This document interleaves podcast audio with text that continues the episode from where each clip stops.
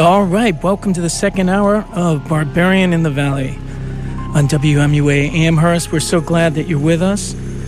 Uh, we have just passed our first hour, and you may have noticed that was a different kind of format, and we'll be doing that with some regularity. It's a work shift special, and we have I have all kinds of people lined up. I have a minister, I have a flight attendant, I have a valet parker, I have a limo driver, and we kind of look at those professions, and it's something that we'll talk about on this show at some point too, which is automation and the sense of you know dwindling jobs and what our jobs mean to us. They're almost always past jobs. Now, Joe is actually currently a stylist in Lower Manhattan on Elizabeth Street, so we made an exception for him. But he was talking, of course, about his youth, and he's a he's got plenty of stories, as you know if you've been listening to the show. He's been on it a couple of times.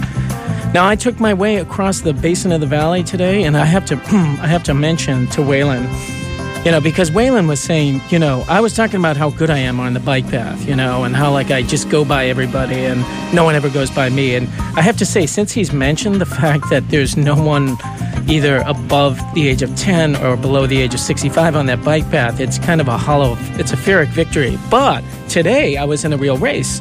I was in a race with a guy with the spandex. Okay, he had um, he had spandex on. He had a really good bike, and I was fending him off for a long time. But I wasn't fending him off so much by like my bike or my ability. I was using other people on the path to create disturbances for him. So, you know, he was kind of like ready to pass me a number of times, but I timed it so that I would like weave in between like people with canes and strollers, and then the, the people with the cane and the stroller would be next to each other and they would jam him up. So I actually did really, you know, I really well. But right after the underpass, you know that underpass on the bike path where you go underneath Route 9? He, he overtook me with, with command. So I get it. I'm proud of what I did today. I'm proud of using people to create blockage and stuff, but I get that a real biker would pass me with no problem. I also want to just mention I had a, my anniversary, I had my ninth anniversary with my wife this week. And um, do you know what the material is for the ninth anniversary, Jeremy Whalen? You're not on. Your mic's not on, but I can hear you. What, what's the material for the ninth anniversary? Any guesses? Yeah, well, you know, uh, okay, so you're not married. I'm going to actually put you on for just a second. This will be a novel thing. Thank you, God. Yeah, here you. you. are. Uh, blessed be the kingdom. no, it's uh, every anniversary has a material attached to it. Did you not know that? No.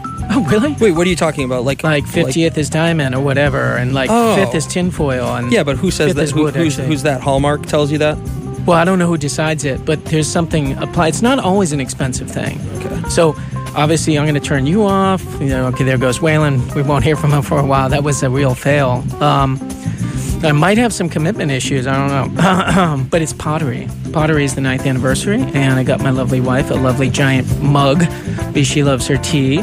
And we actually did Valley Bike Share on our anniversary, and which is tremendous like you don't even have to pedal those things hardly. I mean, they're like electric motorcycles almost. I mean, you do have to pedal, but we did make the mistake of coming home on them at nine o'clock on the bike path. Now, there's no real lights on those bikes, and in fact, not only is there no lights, the LED thing shines in your face. So I was totally blinded. I mean, it was really quite frightening. And my wife just took off on me. She just went, she grabbed the poncho I had brought and just went home. Oh, well, my wife can beat me that way. And definitely, I mean, I'm night blind. So um, it was actually pretty treacherous. So you can, I guess, ride those bikes on the road at night. I had no trouble because I switched over once I was, once I was don't take them on the bike path. It's really a recipe for disaster. Now, um, Whalen, as you might have heard, is actually in the room. We're not going to pretend that we're waiting for him. We're we are broadcasting from the Crystal Ship here at WMUA Amherst, that floating orb uh, that kind of moves around campus. We're looking down. We're actually we're, we're actually it gives me a sense of vertigo actually, but we're looking over the field. Some kind of lacrosse clinic going out there or something. Very active on campus today. Beautiful day, and um, we're today we're going to talk a little bit about free speech in a minute. I do want to point out that Vanessa is somewhere on the campus. Um, Whalen, just with your fingers, can you tell me on a scale of 1 to 10, 10 being the diciest, 1 being totally safe, is the parking spot a 10, super dicey, should be towed, or is it a 1? Now, don't say anything because you're not on. It's an 8, folks. That's dicey. And it's dicey. It's dicey also because there's people on campus right now.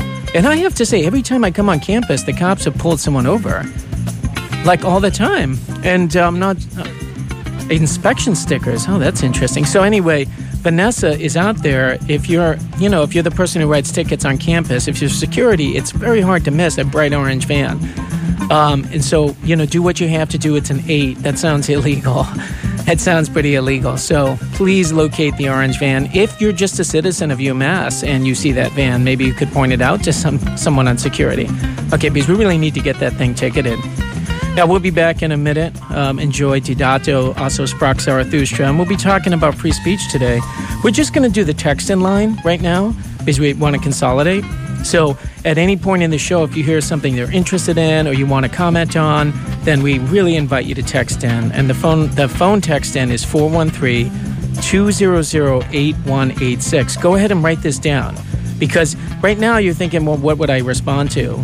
This pitter patter about an orange van? No, but later you're going to want this number. And I will repeat it, but later, but it's good to have it written down 413 200 8186. 413 200 8186. And we'll be back in just a minute.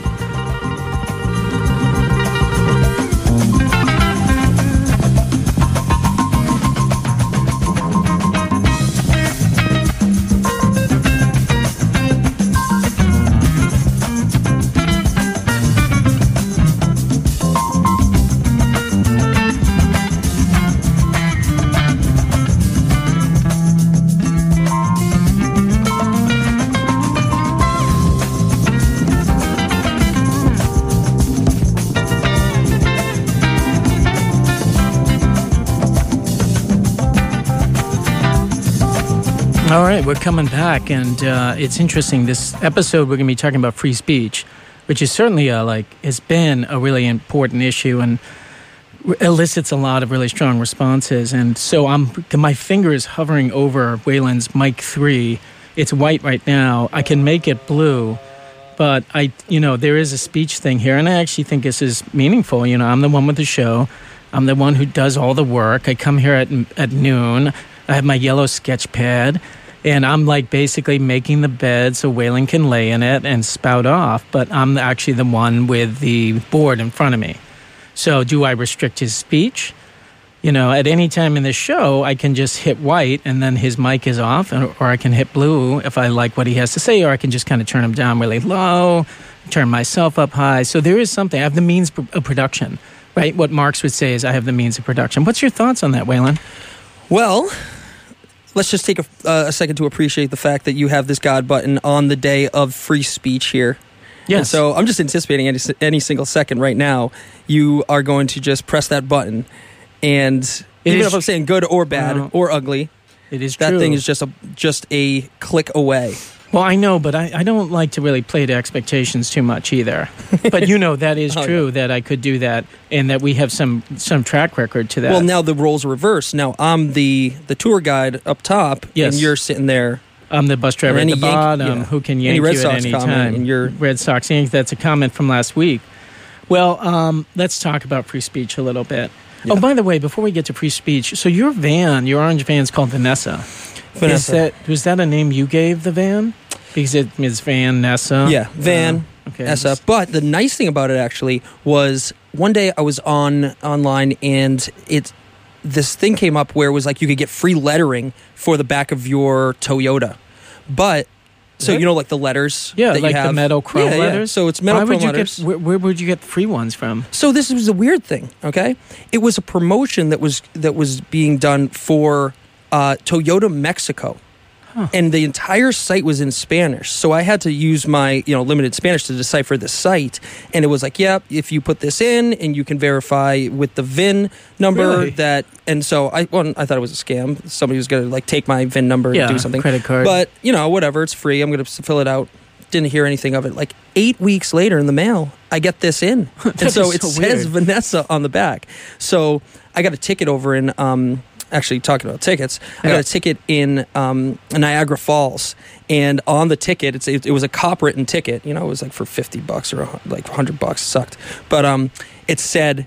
Uh, um, mo- or make Toyota model Vanessa. Huh, that's funny. Yeah. Well, they wouldn't know the model, really. It's such an old van. it's I'm surprised they called gave it to you for an old van. I did notice that. Yeah. I saw your van, just so you know, like, this is a thing. His van's a thing. And I saw it and I pulled over and I tried to see where you were. And I did see it actually in chrome said Vanessa on the back. So I was Yeah. curious. That's actually what I was going to ask no, you. everybody everybody asks. That's a pretty cool little the, the model is literally van. So when I call it's in, I'll call into AutoZone and be like, "I need a starter for a 1988 Toyota van." And they're like, "What is it? A Prius, Previa, or um Previa?" I'm like, "No, it's van." Huh. Oh, It's like really basic. Yeah, yeah, that's Yeah. funny. All right, so now we're talking about free speech today, and I have to say, I think of any other issue, this is my core value issue. me too. Yeah, it's Me too. like it really it drills down so deep in my psyche, the idea of free speech. But having said that, I just want to say that I think that's all the more important to really be stay open. You know, Mhm. like because because it's like it's an orthodoxy of mine that speech should always be unfettered, basically. Um, I think that I, I, in some ways, I feel very secure in that belief, but I may be secure enough to be challenged. So if you're listening and you want to kind of challenge anything we say, I, I, I wanted to say that it was a core belief, and Whalen is saying that it's his core belief too. So it's not that there isn't bias in this conversation. Yes. So I want to say that other other conversations we've had, I think there's less bias um, that we've had, but this one's like something I really cherish and believe in. At the same time, I'll give you an example. So uh, last year we had a kind of philosophy group. Some of the students kind of initiated, and one of the things we talked about was free speech. And we were talking about things that had happened on campus where people were drowned out, right? Yeah. And they couldn't Yeah. speak. And one of the students said, "Well, that's that yelling is free speech too." And that really was like, I, I guess you've heard that, but I, I had thought, like, oh, okay, well, I can actually see that, right? Yep. If you're up and yelling so it's so loud that the other person can't talk, it's not that their free speech is deprived necessarily, or is it? It's just that polite speech is not happening. So, you know, I don't like seeing that. I don't like seeing footage of people not being able to get their point of view across, but that did make sense to me on some level. So I actually went to see um, Sean Spicer talk at UMass. Um, it was last semester. I Took uh, one of my former students and I went, and um, actually Elena, um, she was on before. Uh, and so we sat down, and Sean Spicer gave his whole, um, you know, he t- had this whole kind of bio- biographical approach to what was going on. He was kind of analytical about the situation with Trump and everything. Um, but during several times during this, there was uh, a group of individuals that were protesting. So they would stand up and just start shouting things at the um, at uh, Spicer, and I think that it was such a curious and interesting thing of free speech playing out. So you have on one level, you have individuals that are not happy with this individual coming in and who who had who was trying and I would say failed to run a tight ship on what speech is coming out of the White House, giving his kind of analytical point of view on that. Individuals not liking the idea of his speech and protesting. And then the other layer was that they were yelling over him and the crowd was getting upset because they they had come and it wasn't a crowd of supporters and that's the interesting thing. It was a crowd that really wanted to kind of understand what was going on in that situation and kind of it wasn't to get an apology or anything of from from Spicer. He wasn't he wasn't apologizing anyways. It was to get gain some insight into how things got to the place they were. Right. and it was people shouting down the protesters who were trying to shout down his speech and it was just really all of these things overlapping at once um, and it was it was just really really interesting seeing everything unfold because that's the beauty of america really um, and uh, just to kind of jump into that philosophical idea and why free speech is um, so important. Free speech is so important because there's so many layers to it. There's, you know, you know, governmental regulation. There's um, regulation from uh, the distribution of press in private enterprise, and then there's social free speech and you know what are the consequences when you do have pure free speech what are the social consequences of that and so there's so many different layers coming in and melding Oh, together yeah. No, that's a really good point. And when you look at Sean Spicer, you're looking at someone by the time he hit the campus at UMass, he had been reformed a little bit. right? He had he stepped away from the Trump administration. He had started to be revised as someone who was trying to keep the lid on Trump, right? He's not necessarily an antagonist by the time he hits UMass. To some people, he is, but to many, maybe in the middle, he's not. Whereas a lot of campuses have struggled when they have, I forget the guy from Vice, Gavin Newsom or something like that. Do you know that fella? Yeah. And there are other people who are much more like pretty radical. And groups have invited those people on campus. I mean, one could say like kind of neo fascistic, there's neo fascistic qualities to some of these speakers. And certain groups have invited these people on campus to I don't know if they there is interested in what they have to say as in testing free speech. So that's you know, what was the result of the Sean Spicer thing? There were some there were some individuals calling for them to be removed. The police were there, you know, they they were sta- standing around. Um, there were some individuals that were calling for them to be removed, but it was more of a um, kind of like this. Eventually, they they were chanting songs, and they kind of like ran out of steam. And mind you, there's only three individuals, I think, or four, maybe maybe four tops that are part of this protest because the I think the, the clubs and organizations, I, I, I don't know this 100%, but the clubs and organizations came together. They said they weren't going to uh, protest this. And then this, um, these individuals were protesting it. And, um, and again, this was not outside of the venue. This wasn't out um, in front or anything like this. This was, they were right kind of front and center of everything. And they just get up in the middle of talking and Yep. just start kind of just going to town. And I've seen that, and I've seen I've seen stuff that feels more violent too. What happened at Middlebury? I don't know if you've seen that. no. Oh, that was a big one, where like a professor was pushed down to the ground. You know, it was Oh, wow. it was pretty heavy. Middlebury has been a focus of this issue, actually, um, Yeah. which is interesting because it's not something you necessarily uh, imagine. Uh, about Middlebury, it always seems like such a kind of bucolic and peaceful place, but it has. There's been a couple issues up there. Um, I wanted to actually read something, and I do want to remind people that we're really open on this free speech episode uh, for your thoughts. 413 200 8186. Now, that's the text in line. So you'd be texting us, okay? 413 200 8186. And I don't know if we can kind of frame it in a way that um, people are able to easily kind of connect with us. What, what could we kind of throw out there for them? So the thing I'm curious, to be honest, is uh, to what extent. So you have some really kind of cut and dry things that the Supreme Court has ruled on. You can't scream, you know, fire in a crowded theater. But the thing that I think that we're grappling with now is where is the onus on who is the onus on for uh, regulating speech for kind of hate groups like the KKK or um, or like some of the, the you know radical right wing groups that are coming?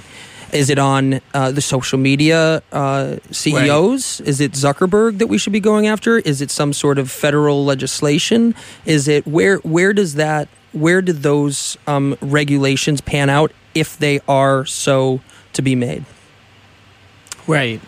Uh, we- you were, and we're excluding the government from this? Oh no, I think that the government. Government's well, on the table? So, I mean, th- that's one of the options. I'm not Yeah. saying that these It's not are something you're uh, for, you know, not- necessarily. yeah, but All right, is you know, it- where where where do you start there, Where do you start? Or do you start? or do you start? you know, does speech ever get regulated? Should speech ever be regulated? And why? Or no, and why? Right? If you say yes, that speech should be regulated. I mean, I do get a lot of what these protesters are trying to do in some ways, which is you can't normalize, or well, not you can't, you don't want to normalize groups that are, are, are abhorrent. I don't know if the result is what they want because I guess my feeling is this, you know, any light on anything kind of will drive out disease, whereas darkness and dampness is where these things grow. You know, and Germany has had hate speech laws for a long time because of their own track record, and now are really dealing with what feels like it's almost kind of like, you know, it's like a kettle with a, a, a top on it, right? Or a pot, a boiling pot with a top on it. Like you can kind of keep that top on, but you run the risk of being really surprised when it blows. right? Because Yeah. you've suppressed it, you've suppressed it, you've suppressed it. It's still going down there. It's still percolating. It's getting no room to breathe. So it's going to find a way to get out there. So Germany's dealing with a lot of like neo-fascist groups Yeah. now, and I think a lot of okay. My guess is that some of it is that people the suppression, what feels like the suppression of speech, is actually only fueling the anger of these groups. Whereas if uh, my hope with speech is that if you let it just run wild, that eventually it's going to run its wear itself out. Like if you're a Nazi, okay, let's talk about you being a Nazi. Why are you a Nazi? You know, if you if we can avoid absolute hate speech here, let's talk about what's your platform. What wh- why? And in my own classroom, I like to encourage people to let's talk about it because I just think that it diffuses things more than not. It actually, and that's an interesting point that free speech really profits the middle more than the far ends of either group, right? Mhm. Because if you talk about things, usually you come to the middle. Does that Yeah. make sense? Yeah, and I think uh, just re- like above all, just in in the principles of my life, I one of the things that I up- uphold most is kind of honesty and integrity. And I think that when you when you limit free speech of any kind, you know, it's not removing those thoughts from anyone's head. Yep. It's just making it where they cannot have a platform of transparency, which gets you into a lot of trouble because then you have these underground situations where it's uh, where it's not in this public forum and you can't nip it in the bud. And on top of that, you have these sentiments rising and kind of. Uh, uh, like you said, boiling up and aggregating behind the scenes Yeah. until you uh, until you have something where you can't handle it. Right. And so it, it actually works to your advantage to know that there are a very, That's you know, right. a very small minority of individuals that have these radical ideas because then you can identify that um, you can have these discussions with rational people and with um, moderate people. And uh, and then you can, as a society, deal with that. There was a there was a protest not too long ago. I, I forget exactly where it was. Just read it. Um, there was you know maybe a dozen um, white supremacists protesting, and hundreds of people showed up and drowned them out. Mhm. And that's that's really that's really what America's about. You have every right to say the horrible and nasty and mean things that you say, as long as there's no threats or you know, there's very the law is very clear there, and it's you know protects an individual. You have every right to say that, and those other individuals have every right to rally against what you're saying for a better cause. Right. So you actually you don't necessarily have a problem with someone drowning out a speaker on campus then because what you just talked about would be the equivalent of going to a lecture hall and drowning someone out. So, okay. Well, yes, I do have a, a drowning out a speaker is different because there's there's because what you're doing is you're violating the the um, the rules and policies of the of the building. You're you're violating the policies of how that event is supposed to go. Hmm. What I'm saying is you drowned you drowned an individual. If Trump came to UMass, he can t- he can talk at UMass. You um, you could stand outside and you can um, and you can protest and you can do that. Uh, if the individuals got the proper permits and they were having their, you know, if they were having their, if they were exercising the, exercising their freedom of assembly, and and they're working within their own realms in a in a legal and you know in a civil fashion, I don't think it's. Um, I, I don't agree with going in and you know just kind of laying waste to their event. I don't. Yeah, no, I, I don't necessarily agree with it, but it, I don't- I- se- I'm seems not- to me yeah. that you're talking about polite speech opposed to free speech. Like it not seems, even polite yeah. though.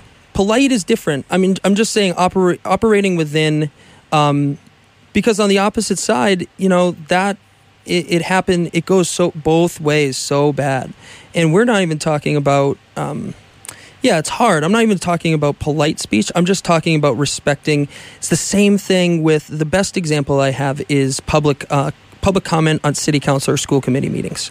Okay, in This has been a running theme. Oh yeah, yeah. I mean, I'm a, I'm a big nerd. I go to all the meetings Yeah. and I talk, but I get three minutes to talk. You could say the exact opposite thing from me, but you get three minutes to talk, Yeah. and that's the rule.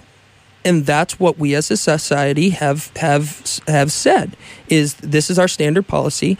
Everybody can. I could stand up there and say, you know, uh, Overlord Cody um, is, you know, the worst person I've ever met. I'm disgusted. Okay, so something happened to Whalen. He seems to have like he was here one second and then he just like vanished in front of my eyes. Oh, poof! and back. he is uh, an alien. Okay, so I actually don't mind being called an alien, so you can go ahead. But those, you, you, but you maintain that level of uh, of openness for each side, but Yeah. and level of freedom Polite for speech. each side. I'm just saying, like the policies of a building is pretty ephemeral. Okay, those are not laws; they're not embedded in the Constitution of Yeah. the United States. So I'm just pointing out that there's like room to play here, and it's it's not something. Yeah, it's not something I like. I want open discourse. For the most part, I, I want to hear from anybody, and I do agree with you, as we were talking about, that when you suppress reality, then you can be really painfully surprised. So the election in 2016 is is I think probably the most surprising election in U.S. history. But if people were like looking, they would have seen. And of course, in retrospect, it seems so obvious. Now, Trump didn't win the popular vote, but he won the electoral college. And even that it was that kind of close was really just shocking to so many people. But I think that's the danger of this kind of bubble, like living in a bubble. And I, I think living in a bubble, the problem with it is that seeking safety actually does not make you feel safe. It's a retreat of a kind that you keep retreating and you keep lowering your tolerance for dangerous things. And it actually builds on itself so that everything becomes really quite overwhelming. And so it seems to me that when you're when you have discomfort, the goal is not to seek comfort at that point, but to move past discomfort and to kind of res- with resilience and harden yourself to go past it. And I just want to say one other quick thing. I also think there's a ripple effect. So even if I'm just suppressing a small group of hate speakers, you know, and that's a boiling pot, and now I've got put the lid on it, and so we can pretend that's not really going on. Other people are seeing that too around those people, and they don't like that. People just generally don't like to be suppressed. They don't like their speech to be suppressed, uh, and I think with good reason. So you have a ripple effect out from like these extremists, and then the people around the extremists are thinking, well, why are they being suppressed? Why is their speech being suppressed? Like, that doesn't seem really right to me. Um, let me just quickly read you this from the Post. So, this is Megan McArdle. I believe she's a professor, and she's writing about Middlebury College, actually. Now, just to be really clear, this is, I'll tell you the name of the editorial is Meet Your New Woke Inquisitors, same as the old ones.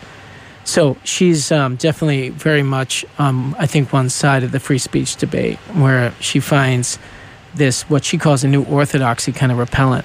But she does provide this re- cool, really uh, historical context for it.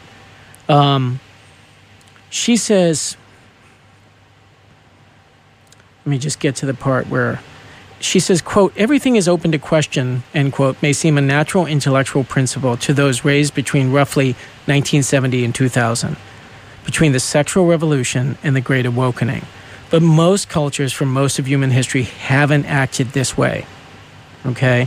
Maybe that's because such openness represents an unstable equilibrium, possibly only in the lim- liminal moment between the ex- eradication of an existing orthodoxy and the establishment of a new one. Cultures may simply need to place some topics beyond debate, minimizing the distraction and disruption of relitigating fundamental moral questions. And if an orthodoxy is necessary, quote, vulnerable minorities should be treated better, end quote, is one of the more appealing choices. So here she's, I feel like, is like reflecting a little bit. Like she doesn't like this, but she's willing to say, you know, maybe like free speech isn't the like cultural norm. And if you look at the history of mankind, particularly, particularly like culture, right? Like civilization, as we call it, not like nomadic culture. It's mostly limited speech. It's mostly heavily restricted speech. Oh yeah, I mean, Alien Sedition Acts, and you, you Oh, go way well, back. that's just in the United States, war which censorship cherishes during you know during wartime, Civil War, you know, like, yeah, suspension of habeas corpus. Yeah, And that's in the United States. I mean, we're not talking Yeah, about true. Mao's China and like, you know, Hirohito and, you know, even censorship in England, which can be, depending on what's going on, pretty Hobbesian. Yeah. So it's just an interesting perspective. And it's funny because I was born in 1971. So I'm thinking, I'm sitting here thinking, oh, but that's just what I was brought up with free speech. Like, I'm of that generation. and it's really near and dear to me, but um, it may be just a passing thing. You know, it just was in my like first 30 or 40 years, and now it's not. And now we're on the other side of that. And I, you know, maybe I, I don't want to just totally give up the game, you know, and just be in grief mode for the lack of free speech because I'm not ready to do that either.